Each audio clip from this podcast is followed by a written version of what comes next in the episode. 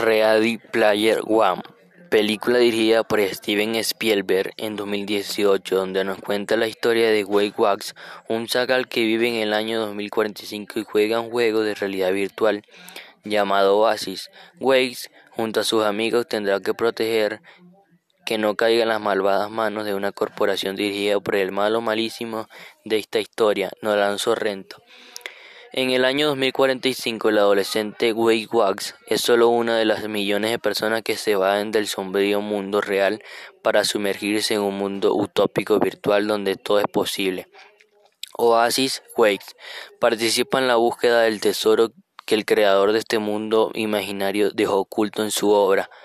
No obstante, hay gente muy peligrosa compitiendo contra él.